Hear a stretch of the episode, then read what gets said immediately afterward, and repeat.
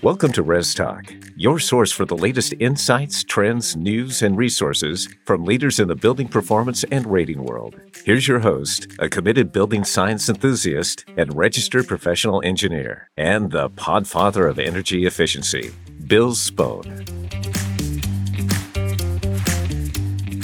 Hello, and welcome back to Res Talk. I'm your host, Bill Spohn, and I've worked in the HVACR and building performance markets for almost 30 years. And I've been interfacing with the fine team at ResNet for nearly that whole time. The goal of this podcast, Res Talk Podcast, is to communicate some late-breaking news and thoughtful insights about the vast array of topics in the rapidly expanding world of residential energy ratings to the broad array of stakeholders in the ResNet ecosystem. So whether you're a housing consumer, rater, builder, realtor, or appraiser, you want to hear about the evolving trends in home energy ratings. In this episode of Res Talk, we're joined by Robert Broad, Senior Vice President of Development at AMH, where he oversees new home and community development operations, including land acquisition, land development, purchasing, product development, and construction. Robert shares with us AMH's focus on a desire to create more energy-efficient homes using scalable techniques and measurable goals. During this conversation, we learn of some new and innovative approaches by AMH. Robert also shares with us why AMH chooses to have its homes HERS rated, and what he feels the special aspects of a ResNet HERS rated home are.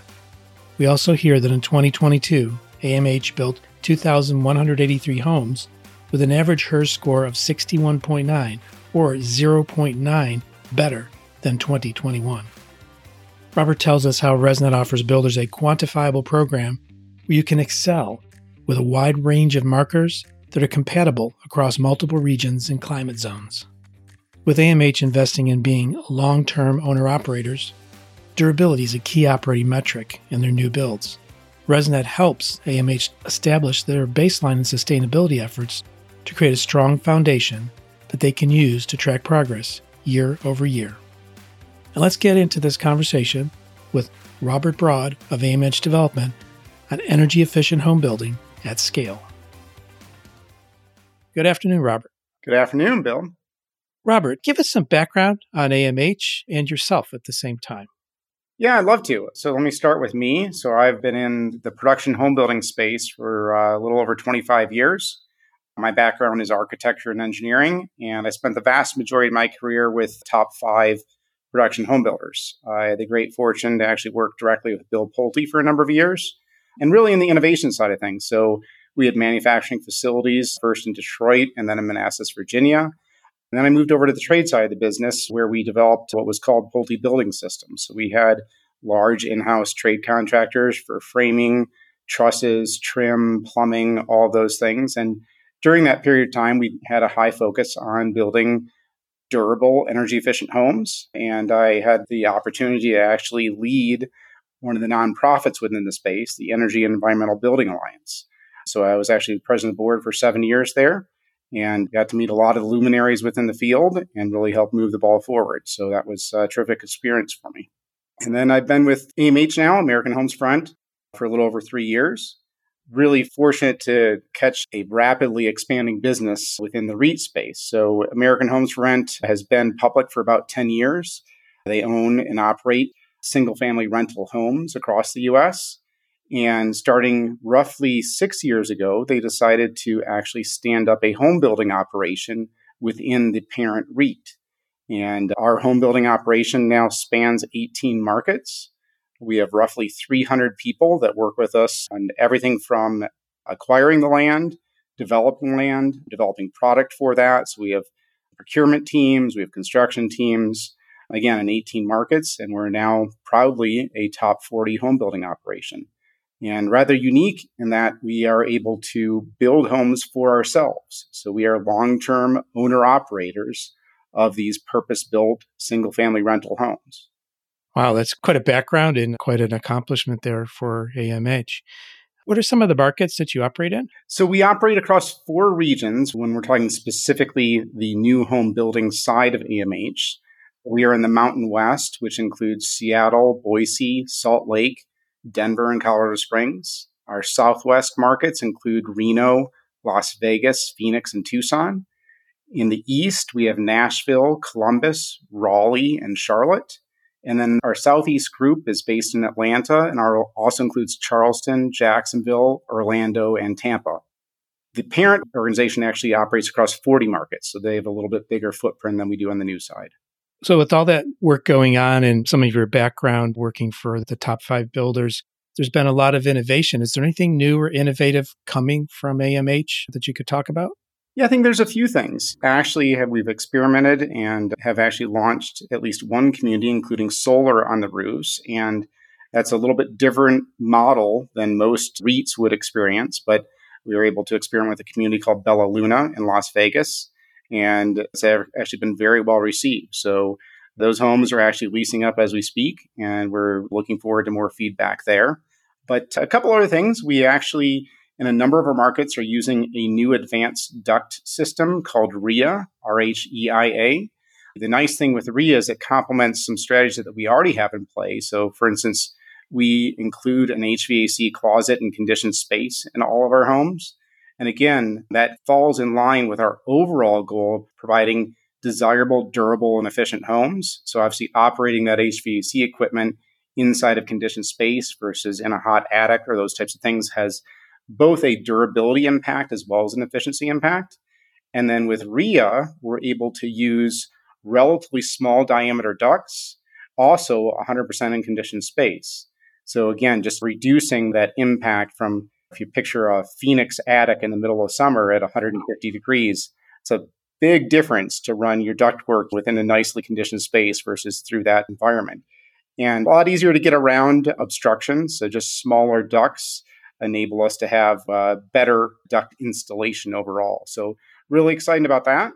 And then maybe one other thing that I would highlight is that a number of our markets in the Mountain West, they're exploring and have already done some demo homes with what are known as frost-protected shallow foundations.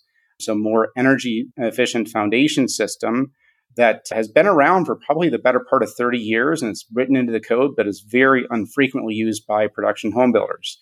It takes a little bit of expertise, but we're looking to move the ball forward in that regard as well. So as a relative trendsetter, do you see other builders following what you're doing? The home building space is good at being fast copiers, and Bill Pulte was a fan of that expression too. Didn't need to necessarily be on the bleeding edge of everything, but being fast copiers when things work well. So I've got a lot of contacts within the space and some people doing some terrific stuff, whether it's zero energy homes and those types of things, but typically in very small volumes. So what we like to do is figure out which of those things are commercial ready. And again, as a REIT, we've got a unique opportunity to take the long view. So instead of having to recoup all of those costs or the expense of perhaps a new system day one when we sell it to a consumer, we get to own and operate the homes for 20 years. So in some cases, we can take a little bit of a more expensive approach. So whether that's paying for better products up front, either on the efficiency side or durability side, knowing that as a long-term owner-operator, we can actually benefit from that. So it's a nice twist on what I would have experienced for the previous 20 years of my career, where we can maybe not always have to sell every single benefit upfront day one with a customer. We can actually realize that as the operator of the home. In some ways, well, you're doing your own research in the process and have an organizational structure that allows that. So it's very clever, very interesting. It'd be very interesting to hear those innovation sessions, I'm sure, with all the things going on and all the give and take that you have to have in the complex world of building a home. Yeah, and it spans from the mundane. We get a lot of feedback from our property management team that is super useful, but can get into the weeds. So for instance, we don't use towel bars. We only use towel hooks. Now that doesn't seem like maybe an energy efficiency thing, but it's real for our teams doing turns. They don't want to have towel bars turn out of the walls. But it goes into really the weeds on some of these things. We include, for instance, a blinds package in every one of our homes. So as you're going through an ASHRAE Manual J, we should have partial shading, including that load calculation. So that does impact the energy efficiency of the home. These things, as we get those feedback loops from our property management team, and those folks are all in-house, we get that benefit over time of realizing that feedback and then making improvements to the home as a result. Wow, those interdependencies can get into the weeds. So that's very true. Why does the AMH choose to have its homes HERS rated? Yeah, great question. I've been around this a long time, and I've never been a fan of, I'll call it the NASCAR approach of just collecting stickers or collecting labels. A lot of folks do that, and I don't need the globe stickers all over everything. And there's a lot of opinion, and there's lobbying, and there's points-based systems, and all these things. And at the end of the day, what I really like and appreciate about ResNet from day one and the HERS program is that it's a metric-based program. It's fact-based. And no single number measure is perfect, but much like MPG for cars, the HERS score is easily understood, and it comprehends the total energy use of the home. So instead of the lobbying around this is better than that, I'd rather focus on the metrics. This is probably the engineer in me, right? So are we getting better or are we not? And I like the concept of manufacturers and others competing for my next energy efficiency dollar that is spent. So whether that happens to be an improvement in the windows or the HVAC equipment or better lighting, that concept, that continuous improvement that I think is really supported by the HERS structure says, how do you get to the best score at the end of the day? How to use the least total energy on an annualized basis? And that's what I've always appreciated about the program. It's simple, it's straightforward, and it's metric driven. Very good. That's a good affirmation for the ResNet HERS rating system there. How many homes does AMH build a year that include a ResNet HERS rating? So last year, we built a little over 2,100 homes. We've made the commitment that we are going to HERS rate all of our homes. And we did last year, and we'll do that going forward. Again, that's a little bit of a departure, what you see from some others. And in some cases, you'll see builders just HERS rate where it's common practice within a market, or they'll avoid HERS rating in markets that maybe you don't have the best score. We've taken the approach that we're going to HERS rate everything and across the board. And you can't get better if you don't have the scoreboard up there that you're looking at. We are HERS rating all of our homes. So last year, that was a little over 2,100 homes. And this year, our public guide to the street is somewhere around 2,200 homes, I think. So we should come in somewhere around street guidance, but I don't think we've provided a more recent update than that. We have some statistics here that the HERS score was 61.9 for those homes in 2022, which was a 0.9 lowering of the score compared to the prior year. So are you looking at that as a trend? Is that something that you're doing deliberately or to reduce those HERS scores? We absolutely are. Of course, averages can get tricky, and that is a weighted average. So it depends a little bit on where those volumes of homes are coming from. But yes, we are continuing to make progress across the board, whether that's in the thermal envelope or the components that go into the homes. I would tell you that we have some regions that are actually averaging HERS scores in the low 50s to high 40s. So it really does depend by region. And we're working to educate our trade partners as we go along. I would imagine your audience appreciates the fact that there's a fair amount of both inspector education and trade partner education along the way to get better. So in some areas of the country, it's already common practice. People are already used to building good energy efficient homes. In other cases, we still need to do some education and bring some people along in that process. But yes, it is a planful process for us to continue to make strides in every market that we deliver the homes and continue to see those scores come down. Very good. When you look at the main factors of energy efficiency, scalability, measuring the energy goals, is there a place where you spend more of your time studying or collecting information? We have a really interesting advantage, again, as a REIT, as a single-family home operator, where we can actually collect that data over a period of time. In my past, when we would have sold the homes, you have to get permission for the owners to actually share their energy bills with you. We actually can consolidate and pull data across the entire installed portfolio, which is really very helpful at the end of the day, of like, how are these homes actually performing? There's that aspect of it. And then we're just now getting to the point where we can get a little bit more consumer feedback. The market had been so white hot that literally everything that we had out there was renting so quickly. There is very little differentiation in terms of what consumer product or feedback was. So we're really looking forward to working with our in-house marketing team to dive deeper into that. That's still a very, very healthy market, but starting to see a little bit of differentiation in terms of consumer feedback around not just the floor plans, but the components that they maybe like more than others. So I'm looking to go deeper there. And then, of course, working with our teams, continue to uncover opportunities for improvements. Again, we like to have the tagline of desirable, durable, and efficient. So we're always looking at opportunities to get just a little bit better in every one of those regards. So where do you do your research, or where does your team do the research to bring forward these ideas of innovation? Is it any specific conferences or fact-finding or research? How does it work? We've got a lot of contacts within the business. We've got the benefit that we've attracted a lot of talent. So across our organization, we've got a lot of folks that with 15, 20, 25 years experience, much like myself. I actually just returned a couple of weeks ago from the Westford Symposium on Building Science. So some of the luminaries of the field, again, I've had the great luxury over the years of interacting with Joe Stebrick and those folks. Obviously, all the folks at Ibacos, we actually partner with them as well. So obviously, Michael Dickens has retired, but that team continues to do a terrific job for us. We partner with them on annual construction quality audits.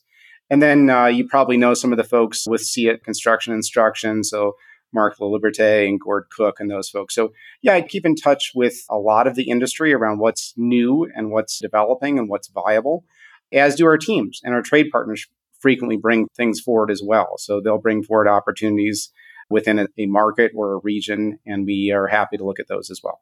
It's very forward-looking. Frankly, I'm surprised by the long list you just read there. I didn't go to summer camp this year. I went last year, couldn't go this year because we had a grandchild being born. But I would have met you in person. Dang it. Yeah, the 25th anniversary. I told Joe that I hadn't been in probably 10 years, and his backyard still somehow fits everybody, which is amazing. But that has grown to be quite the operation over the years. So great folks there. Thinking about that, was there anything you took away from that conference in particular that got your gears going? I think a couple things. Jim Larson had a great discussion, and Jim was with Cardinal Glass. If you don't know Jim, he's actually going to be retiring this year. Really continue to understand the impact of window performance on not just energy efficiency, but comfort.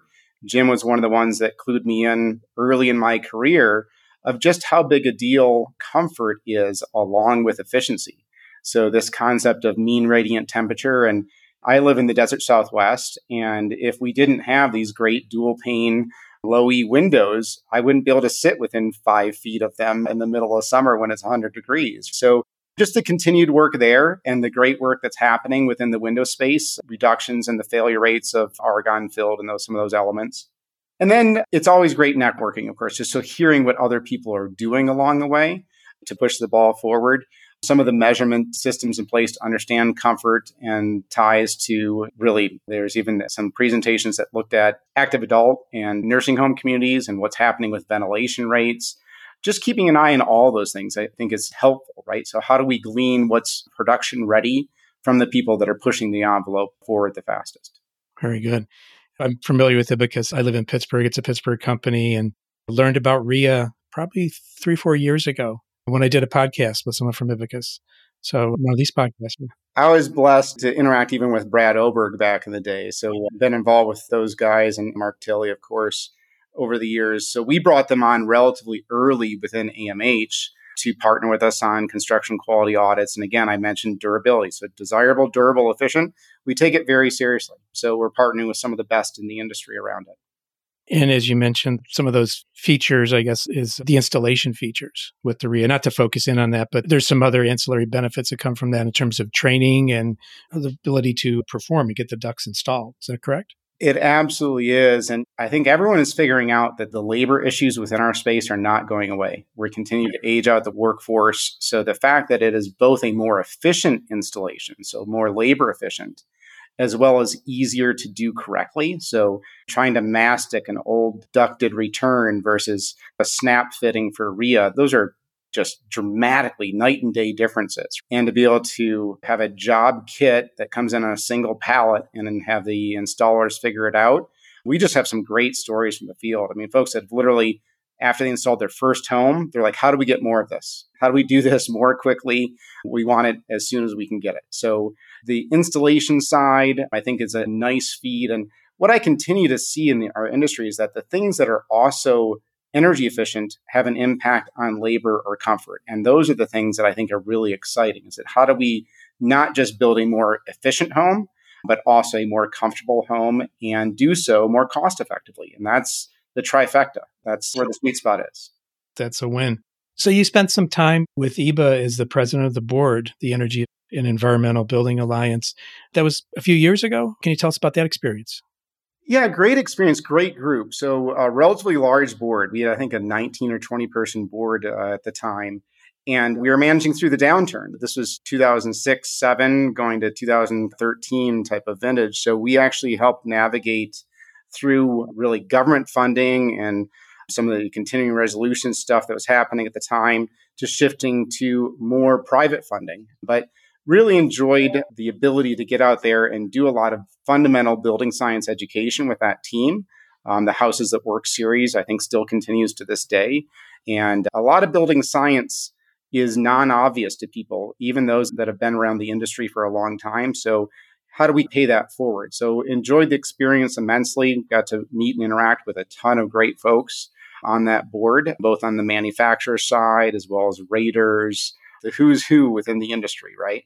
And seeing the education and how important that was, I've also taken that to heart. So we do a lot of education within our AMH team on just basic understanding. So whether it's understanding, well, what is manual JD&S? What is, when we're talking about a low-E window, what does that really mean? Understanding the why behind it instead of just going through a checklist. So that's probably one of the takeaways that I've had over the years is taking the time to explain to people what we're trying to accomplish instead of just telling them, here's the specs that we want to see. I think you have a richer experience as an employee and probably a better experience for the products that are built. I think it gets at even employee satisfaction, right? I think people want to take pride in what they build. And we can attract a better cohort, a better group of team members if we're walking the talk, but also explaining to them why these things are important. And that feels good to go back to your family at the end of the day and say, hey, I'm part of really building a terrific home. And that's the point of pride. And I think it gets us access to better talent at the end of the day, too. Absolutely. We want to make people's work worthwhile. Do you have any closing thoughts for the listeners who do make up a group of product manufacturers, builders, auditors, raters, real estate professionals, a wide audience that we cast the net for the podcast? What would you like to leave them with? Maybe a couple thoughts. One, I'm just continue to be such a huge fan of HERS. I have been from early on and continue to be. I really like and appreciate, again, the simple metric. And when people ask me, well, why aren't you using this best product on the market, known to man? There's also a sense that we have to have of what's production ready. So we are willing to, of course, push the envelope, but we do so in a manner that's logical and pragmatic. And that doesn't always align with everyone's goals, but that doesn't mean that everyone doesn't have a lane in this. If we didn't have the people that are doing the ultra low energy use homes, they wouldn't be blazing the path for what becomes production ready later. So I think just having people be mindful that everyone's got a role to play in this. And so whether it's the people building one or two ultra efficient homes or those of us that are responsible for thousands of homes, and it should be a symbiotic relationship. It should be a really mutually beneficial discussion over time of how we get better, how we continue to lower the costs, improve the execution. So those are things that I'm excited about, is what I've always been interested in within the business, is that interesting pivot around what's production ready and what's not, and how do we with scale bring the cost down on some things. So that's, again, a really mutually beneficial relationship and people keeping an eye on that over time. Yeah, push the envelope, don't tear it or rip it. There's a difference between the cutting edge and the bleeding edge, right? Yes, there is, yeah. If someone wants to get in touch with you, what's the best way? I'm available through amh.com. So I think post either in the chat or the notes here, my email address, and I'm available on LinkedIn as well. Very good. And we did connect on LinkedIn just today. So thank you for that. And I appreciate you coming on to the Res Talk podcast and sharing these deep and rich insights and perspectives. I feel motivated by what you said. I hope our listeners do too. Thanks, Bill. Really appreciate you having me on.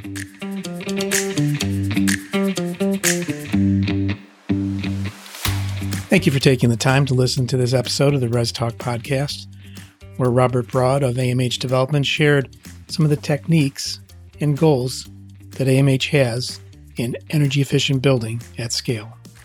If you're a pro in the building market, surf on over to resnet.us/professional, resnet.us/professional to learn more, or join the email list, or at the top of the page there, you'll see a link to past editions of the Res Talk podcast.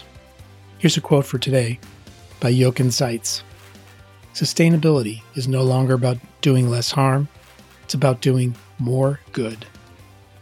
If you're interested in feeding back to ResNet on what you heard here today, or would like to hear a new topic covered, or just have a general question, please send an email to info@resnet.us. If you're not subscribed, please consider doing so. And as always, thank you for listening to Res Talk. Take care. Thanks for listening to the Res Talk podcast. This podcast is hosted by Bill Spohn, produced by William P. Spohn, LLC, and is a production of ResNet, the Residential Energy Services Network. The best way to listen to this podcast is to subscribe on an iPhone using the podcast app, or on an Android device by downloading the Stitcher app and searching for Res Talk. We would appreciate a review on iTunes or on the podcast app. This will help others find the show. We look forward to talking again soon on Res Talk.